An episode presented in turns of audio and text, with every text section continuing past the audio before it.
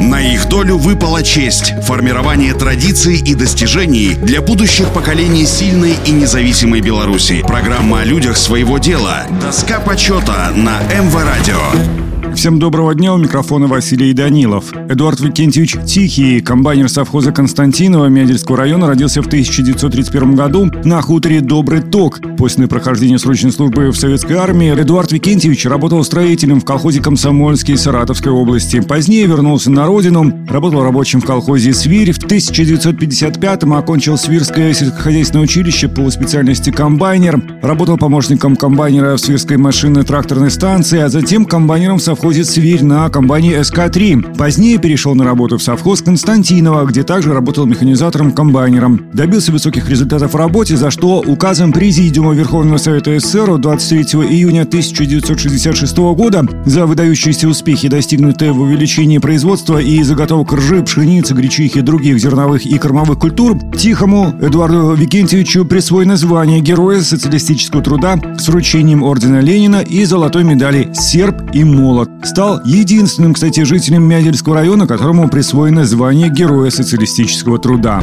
На их долю выпала честь – формирование традиций и достижений для будущих поколений сильной и независимой Беларуси. Программа о людях своего дела. Доска почета на МВ Радио.